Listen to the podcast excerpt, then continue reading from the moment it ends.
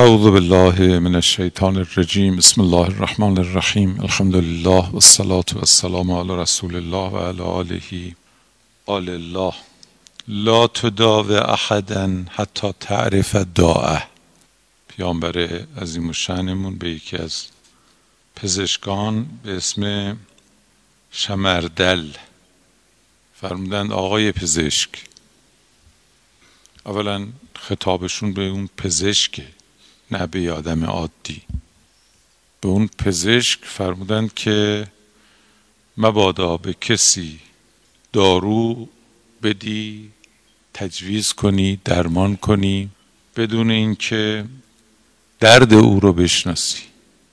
یعنی اول باید درد او رو تشخیص بدی پس از او درمان او رو تجویز کنی. داستان پزشکی و مسائل مربوط به پزشکی در روایات در بیانات خود پیامبرم متعدده. این یه نکته که حالا ده ها حکم از همین فرمایش پیامبر استفاده میشه. میفرمودند که من تطبب و لم یعلم منه طبون قبل ذالک فهو ضامن کسی که تبابت بکنه در حالی که به این کار شناخته شده نبود و قبلا دست در تبابت نداشت این در تبابتش زامنه. هر اتفاقی که بیفته مسئولیتش با اوست. میفرمودند که من تطبب و لم یکن به طب معروفا فاشاب نفسا فما دونها فهو ضامن. هر خسارتی که حالا از مردن و جان خسارت جانی تا کمتر. ضعفی ایجاد می‌کنه در مریض نمی‌تونه بره سر کار از کارش وا میمونه. درآمدش از دست میده. این آقای پزشک زامنه. البته اگر پزشک بوده باشه و اینا حالا میگم احکامش. این هم یک مطلب. بنابراین اولا تبابت بسیار مهمه و ثانیا طبعات تبابت به عهده اون طبیب مسئولیت سنگین داره. ثالثا التداوی بالمحرمات چون ما چندین آیه داریم در قرآن که انما حرم علیکم المیتت و الدم و لحم الخنزیر و ما اهل به لغیر الله. خب بالاخره اینا محرماتی است. رسول خدا فرمودن من تداوا به حرامن لم یجعل الله فیه شفاء. اگه کسی به وسیله به وسیله چیز حرامی بخواد درمان کنه خدا در این حرام درمان قرار نده. هم داروی حرام مثل شراب مثلا. یا همین مواد مسکر همین مواد مخدر و هم شیوه های حرام. رسول خدا فرمودن یعنی امام صادق فرمودن نها رسول الله ان الدواء الخبیثه ان یتداوا به. نه کردن پیامبر از داروهای خبیثه. چیزای پلید چیزایی که نفرت آوره. یا چیزایی مثل خون. مثل یه چیزایی که ان یتداوا که با اینها درمان بخواد بشه. اهل سنت نقل می‌کنن که ام سلمه دختر بچه ای داشت بیمار شده بود.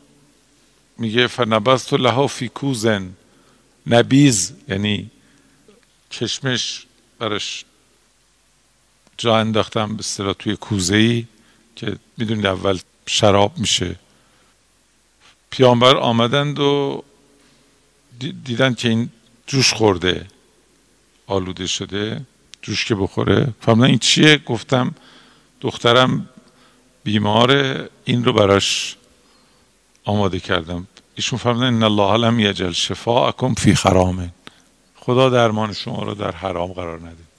و از این تیپ روایات متعدد آمده. خب پس از نظر پیامبر اولا پزشک و کسی که به تبابت ورود می‌کنه مسئولیت داره. حضرت مسیح فرمودن که ان تارک شفاء المجروح من جرحهی شریک لجارحهی لا محاله شما پزشکی بلدی یه مجروحی زخمی شده داره خون ازش میره. می‌تونی جلو خون ریزشو بگیری. کوتاهی می‌کنی نمی‌کنی. تو همانند اون زننده این جراحت وارد کننده اون شمشیر به بدن ای تو هم مثل اوی. فرقی نمی‌کنه. پس اولا مسئولیت. وقتی انسان طبیب شد نمی‌تونه خودش رو پنهان کنه. از در اختیار قرار دادن من کنه. کناره بگیر. نه وقتی طبیب شدی وارد شدی باید خودت مثلا. دو وقتی که طبیب شدی حق نداری بدون علم و آگاهی عمل کنی. لا تقف ما لیس لک به علم. اگه نمی‌شناسی نمی‌فهمی حق نداری ورود بکنی. معناش نیست که حالا هر کس اسم شد طبیب همه دردها رو بشناسی. نه نمی‌تونی. اونایی رو که نمی‌شناسی باید رسما بگی نمی‌شناسم. نمی‌دونم. من نفهمیدم. اگر گفتی و درمانی کردی و اتفاقی افتاد دیدید که زامنی و زمانتش هم همه جور است. یعنی مثل کسی که مثلا عمدن یه کسی رو بکشه. قابل قصاص هم هست. در این مواردی قصاص نمی‌کنن. پس مسئله اول این که بالاخره پزشک باید مسئولیت شناس باشه و بدون دانش لازم بدون مطالعه لازم وارد این کار نشه. بعضی از اینایی که امروزه اینا پزشک میشن با این تقلبا و با این پول دادن ها و مدرک پزشکی می‌خرند و می‌دونید چون کسب و کاره اینا قطعا فعلشون حرام زامن اگر یه روزی یک دادگاه های صالحی بشه برگزار بشه و اینا اینا همشون قابل پیگرد و بسیارشون هم حکمای سخت دارن. کفش اعدامه. بالاخره کسی که مطب می‌زنه و دروغ اعلام می‌کنه من پزشکم و مردم رو فریب میده و به خصوص بعضی ها که اصلا همه چی هم می نویسن پزشک در می نویسه داخلی مجاری فلان گوش حلقه بینی چی چی فهرست می‌کنه. خیلی ادعای بزرگیه. خیلی ادعای بزرگی که کسی بگید من همه اینا رو می‌دونم. کسانی هم که اصولا از پزشکی سر در نمیارن نفس ورودشون به کار پزشکی حرامه. یکی از محرماتی که خیلی مرتکب میشن. دیدید که مثلا می‌رسن به هم احوال پرسی می‌کنن یا میرن ایادت هم یه کسی مریضه. بلافاصله میگه فلان چیز خوردی؟ فلان دارو رو مصرف کردی؟ این کارو بکن دستور میده. این فعل حرامه. این خود این مگر اینکه مطمئن باشید یا نقلی بکنه. مثلا یک بگه این جوری بگه که یه کسی شبیه شما فلان بیماری رو داشت پیش فلان پزشک رفت با فلان دارو درمان شد. این فقط یه آگاهی به ایشون میده. بهش دستور نمیده که مثلا شما این دارو رو مصرف بکن. این فقط خبره بهش میده. این حالا خودش اینا نحوه یه گفتن نام خیلی مهمه. یا مثلا میگه چنین دارویی هم گفته شده و مشهوره که مثلا اگر نمی‌دونم استفراغ می‌کنی یه تیک یخ بخوری تو این کتابا نوشتن. آدم به سندش بگه تو کتاب اما نگه بخور اینا فرق می‌کنه و بنابراین این یک بحث بحث مسئولیت پزشکی است برای پزشکان و کف مسئولیتش این است که تا انسان دانشش رو نداشته باشه ورود به این کار اشکال داره و این دانش هم باید دانش مطمئن قطعی مسلم و در واقع تایید شده باشه. برای اولین بار نمیشه دانش رو دانش پزشکی اینایی که امروز تست می‌کنن که متاسفانه روی است. شرکت های داروسازی دنیا الان اینجوریه. اخیرا گفتن که یکی از رؤسای جمهور یکی از کشورها جلوی یک واکسن گرفته و تست کرد دیدن این مال بزه. اینا برای که پول بگیرن. مثلا واکسن های مربوط به بوز و اینا رو دارن میدن به انسان ها یعنی از این چیزا می‌کنن دیگه. یعنی فراوونه زیاده. می‌خوام بگم بالای 90 درصد داروها حالا این جوریه. و اینا همش فعل حرامه به لحاظ شرعی. اونایی که تولید می‌کنن اونایی که وساطت می‌کنن تجارت می‌کنن نقل و انتقال میدن. بر همین اساس هم خرید و فروشش حرامه باطله. همینه که الان میگن توی ناصر خسرو مثلا. یا حتی خیلی از داروخونه ها اینا رو که میارن حتی اینا چون مشمول این مسئله است. معاملا باطله کسی صاحب اینا نمیشه. اون پولی هم که اونا می‌گیرن صاحب نمیشن.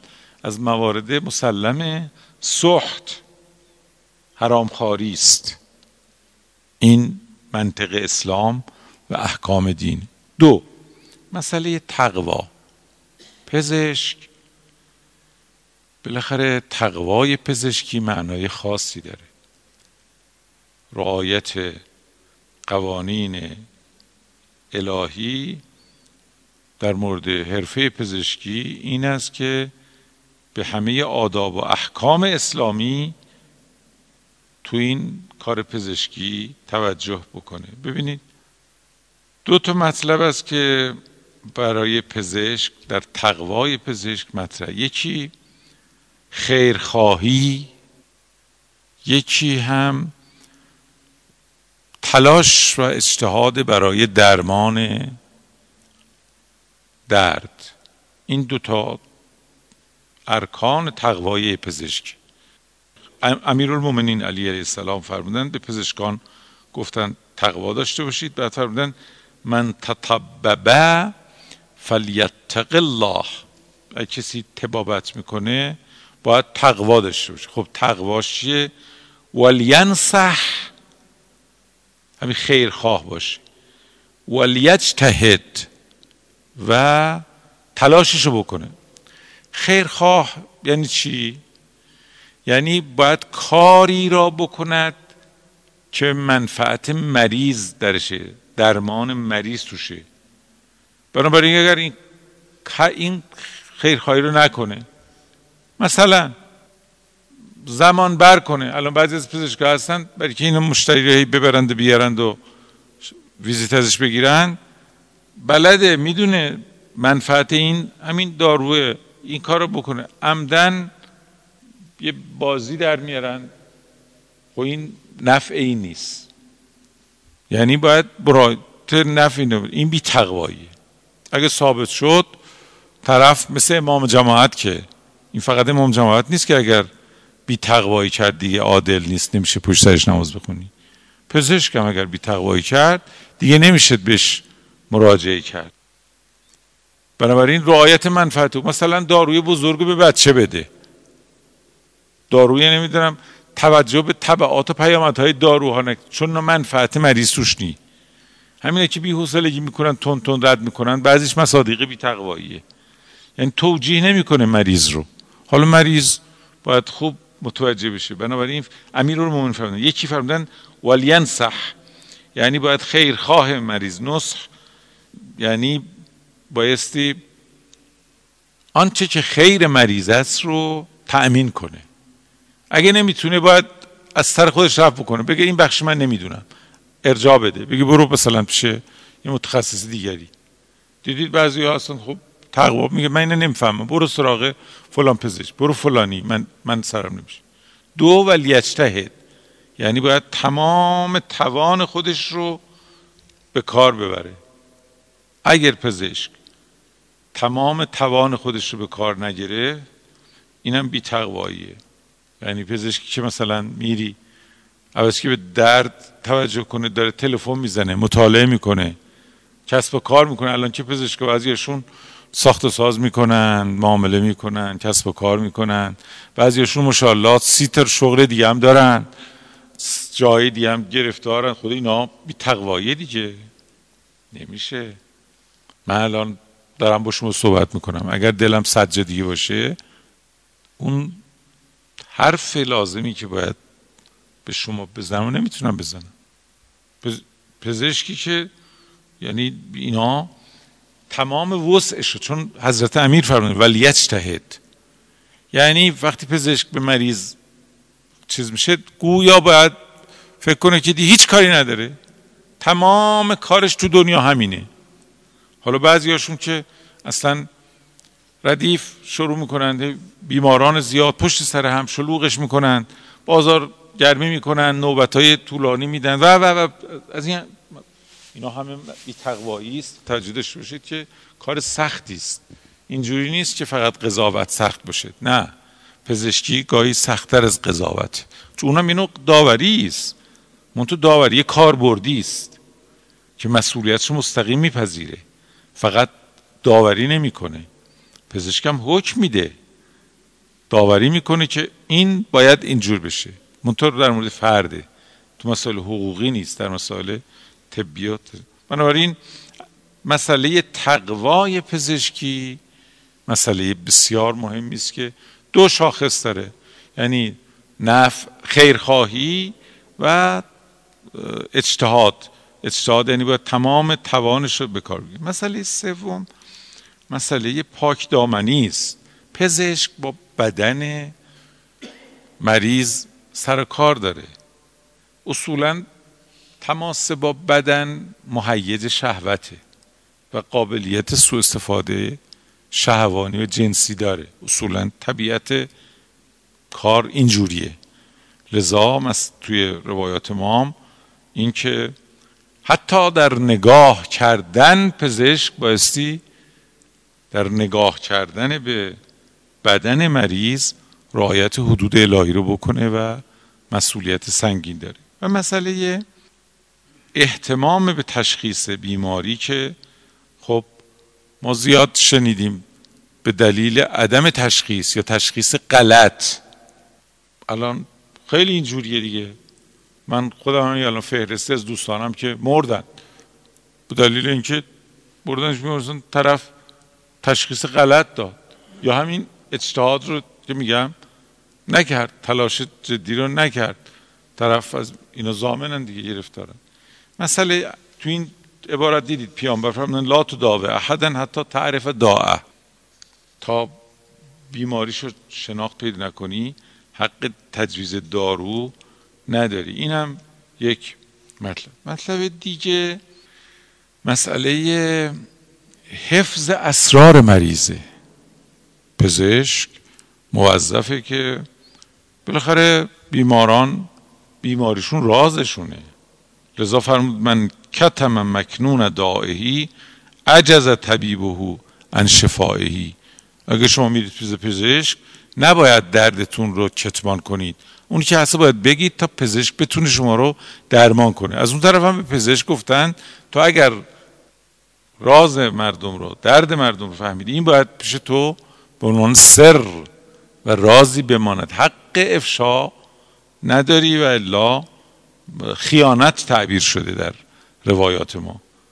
اگر پزشک بیماری کسی را آشکار کنه خیانت تلقی شده. مسئله دیگه تلاش و زحمتی است که برای شناخت دارو باید داشته باشند. اصل دارو مستظر هستید که چون روایات خوندم براتون. دارو در طبیعت هست. یعنی تو متن همین طبیعت داروها وجود داره. پزشک باید تلاش بکنه که از همین طبیعت دارو رو شناسایی و به بیمار معرفی بکنه. حالا امروزه خب یه مقداری پیشرفت پزشکی و اومدن همین داروهای طبیعی رو سنتی کردند و و و و و. بله اون مقدارش که مورد وسوق و اعتماد و اطمینان اقلایی بهش میشه کرد این همین مقدار کفایت می‌کنه. ولی یادمون باشه که اساسا پزشکان بایستی به طبیعت مراجعه کنند برای درمان. و نکته دیگه که پزشکان باید رعایت بکنن مسئله محدود کردن تجویز داروه. اصولا جز به قدر ضرورت نباید دارو بدند پزشکان فرمود امشه به که ما بک. امیر المومنین فرمودند که با درد خودت مدارا کن تا می‌تونی با این درد بساز. درد نباید سریع رفت سراغ دارو. فرمود ادفعوا معالجت الاطباء من دفع الداء عنکم. تا اونجایی که قابل تحمل درد و اینا از حد درمان طبیبان کناره بگیرید. فانه به منزلت البناء قلیله یجر الى کثیره ببینید یه اصطلاحی ما داریم تو فارس زبان. میگیم تیشه بند. که بند شد دیدید توی خونه چی میشه؟ تیشه که بند شد دیگه هی خرابی به وجود میاره. بدنم همین جوره. شما رفتی سراغ دارو دیگه یادتون باشه همینطور هی میره جلو. این رو امام کاظم فرمودن. بنابراین خیلی تاکید شده که شما تا ضرورتی نشده دارو نرید سراغ دارو و تجویز. بله حالا آدم برای پیشگیری ها اونجایی که اغلایی باشه برای پیشگیری ها و پیشبینی ها اینا اشکال نداره. اما این رویکرد استعمال و استفاده دارو که متاسفانه تو بعضی از فرهنگ ها زیاده. تقریبا تو فرهنگ ایرانی ها زیاده این مسئله. الان تقریبا اگر شما مردم برن دکتری نسخه رو پر نکنه میگن اصلا این مثلا مثل این که پزشک نیست یا سواد درست حسابی نداره. مردم هم خودشون اینجوری هستند و همین الان شما نگاه کن توی خونه های ما هر کداممون یه چند کشو بزرگ پر دارو داریم. این اشکاله. اشکال تو فرهنگ عمومی است اما یادمون باشه که پزشکا هم نباید داروی زیاد بدن. به قدر ضرورت. دارو به اندازه ضرورت. مسئله ایجاد امیدواری در مریض اینم خیلی سفارش کردن که پزشک مریض رو ناامیدش نکنه. حق نداره پزشک آب صافی پاک بیرزه رو دست مریض به کار تمامه. از کجا می‌دونی؟ ما اینقدر کسایی بودن از پزشکا به مریضات خیلی سالها پیش گفتن کار تمام است. خودشون هفت کفن پسوندن اون مریض سر و مرو گنده سر جاش هست. لذا فرمودن که قتل القنوت صاحبه. نومیدی صاحبش اون کسی که به نومیدی گرفتار بشه رو می‌کشه؟ روحیه. امید. پزشکان حق اینکه امید رو از بین ببرن ندارن.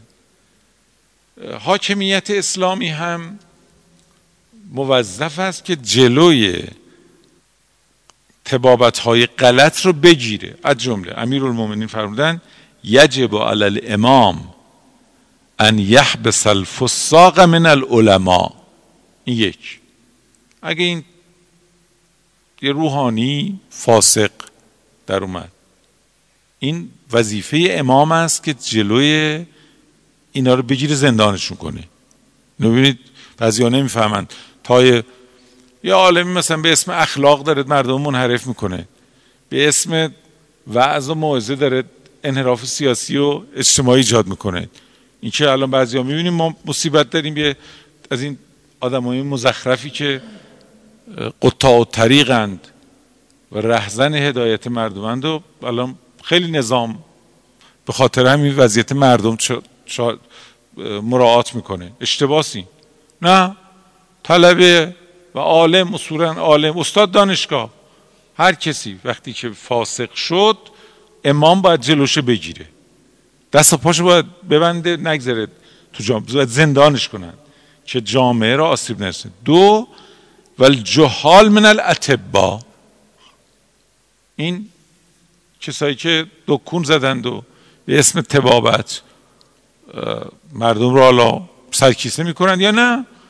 بالاخره طبیب حساب کتاب داره حاکمیت وظیفه داره که با مدعیان تبابت اینا برخورد بکنه. این هم وظیفه حاکمیت حالا خیلی بحث هست. من اجمالا براتون به دلیل این روایت پیامبر که فرمودن من تطبب و لم یعلم منه طب قبل ذالک فهو زامن یا فرمودن که درمان که می‌کنی حقی نداری مگر که بعد از شناخت و معرفت نسبت طب خیلی احکام ازش برمیاد که من یه سرفصلایشو گفتم. حالا توی متن روایات بعضی از احکام دینی رو در باب پزشکی عرض خواهم کرد. غفر الله لنا و ان